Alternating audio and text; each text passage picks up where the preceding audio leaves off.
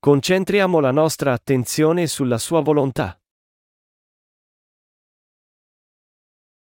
Apocalisse 17, 1-8 Apocalisse 17, 1-5 afferma, poi uno dei sette angeli che avevano le sette coppe venne a dirmi, Vieni, ti farò vedere il giudizio che spetta alla grande prostituta che siede su molte acque.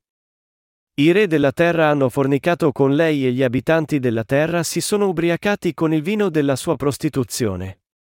Egli mi trasportò in spirito nel deserto, e vidi una donna seduta sopra una bestia di colore scarlatto, piena di nomi di bestemmia, e che aveva sette teste e dieci corna. La donna era vestita di porpora e di scarlatto, adorna d'oro, di pietre preziose e di perle. In mano aveva un calice d'oro pieno di abominazioni e delle immondezze della sua prostituzione. Sulla fronte aveva scritto un nome, un mistero, Babilonia la Grande, la madre delle prostitute e delle abominazioni della terra. La prostituta nel suddetto passaggio si riferisce ai religiosi di questo mondo, e ci dice che essi si sono abbandonati a stravaganti lussi con le cose del mondo e l'abbondanza materiale data dal Signore. Essi si adornavano con ogni tipo di lussuria, con collane d'oro e orecchini di diamanti, e si spalmavano ogni sorta di unguenti profumati. Il passaggio ci dice che in mano aveva un calice d'oro, e che esso era pieno di abominazioni e immondezze della sua prostituzione. Questo è ciò che Dio mostrò a Giovanni. Quello che ci dice questo passaggio è che Satana cospira nelle anime degli uomini e cerca di farli arrendere a lui facendoli ubriacare con le cose del mondo. Anche tutti i re del mondo sono stati ubriacati con le cose del mondo da Satana. Di fatto, tutti in questa terra sono ubriacati dal vino della prostituzione del mondo.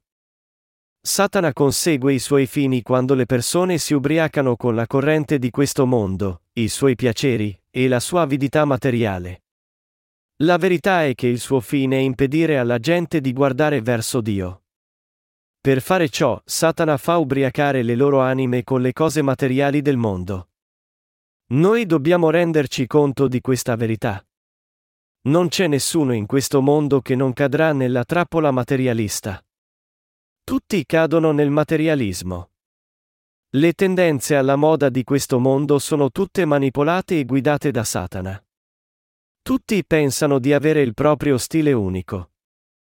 Ma dietro di esso si nasconde un manipolatore, e questo manipolatore non è altri che Satana.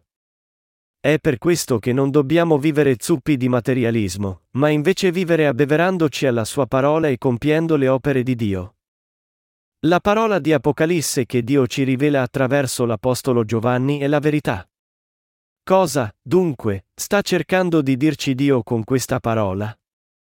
Nostro Signore ci sta dicendo che non dovremmo impregnarci di questo mondo, ma invece opporci ad esso. Egli sta dicendo a noi, i santi, in altre parole, di pensare e credere in Dio con i nostri cuori. Un Giovanni 2,15 dice, Non amate nel mondo, nelle cose del mondo. Se uno ama il mondo, l'amore del Padre non è in lui. Quando i nostri cuori amano le cose materiali del mondo, Dio non può abitare nei nostri cuori. Ma quando i nostri cuori gettano via le cose del mondo, Dio allora abiterà nei nostri cuori. Noi non dobbiamo vivere le nostre vite saturi delle cose materiali del mondo. Solo quando contempliamo la parola di nostro Signore e i suoi fini possiamo essere condotti dalla sua guida.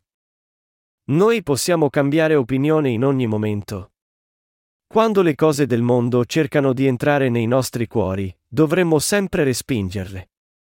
Allora noi possiamo cacciare tutte le cose sudice del mondo dai nostri cuori, e i nostri cuori presto si dissolvono nel cuore del Signore.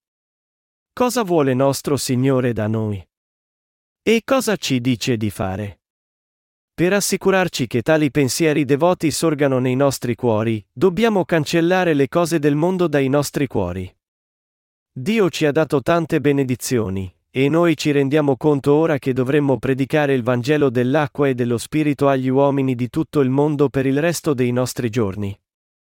Noi pertanto non abbassiamo la guardia, e giungiamo a concentrare la nostra attenzione sulla Sua volontà. Pensando alle opere spirituali, noi possiamo cacciare le cose del mondo che si trovano nei nostri cuori. Noi i santi dobbiamo cacciare le cose del mondo. Finché il Signore non ritornerà, dobbiamo vivere le nostre vite cristiane con fede. Per il resto delle nostre vite, dobbiamo fare quello che il Signore ci ha affidato finché non saremo davanti a Lui. E dobbiamo amare il Signore, e vivere secondo fede, compiendo qualsiasi opera che Egli ci consente di compiere.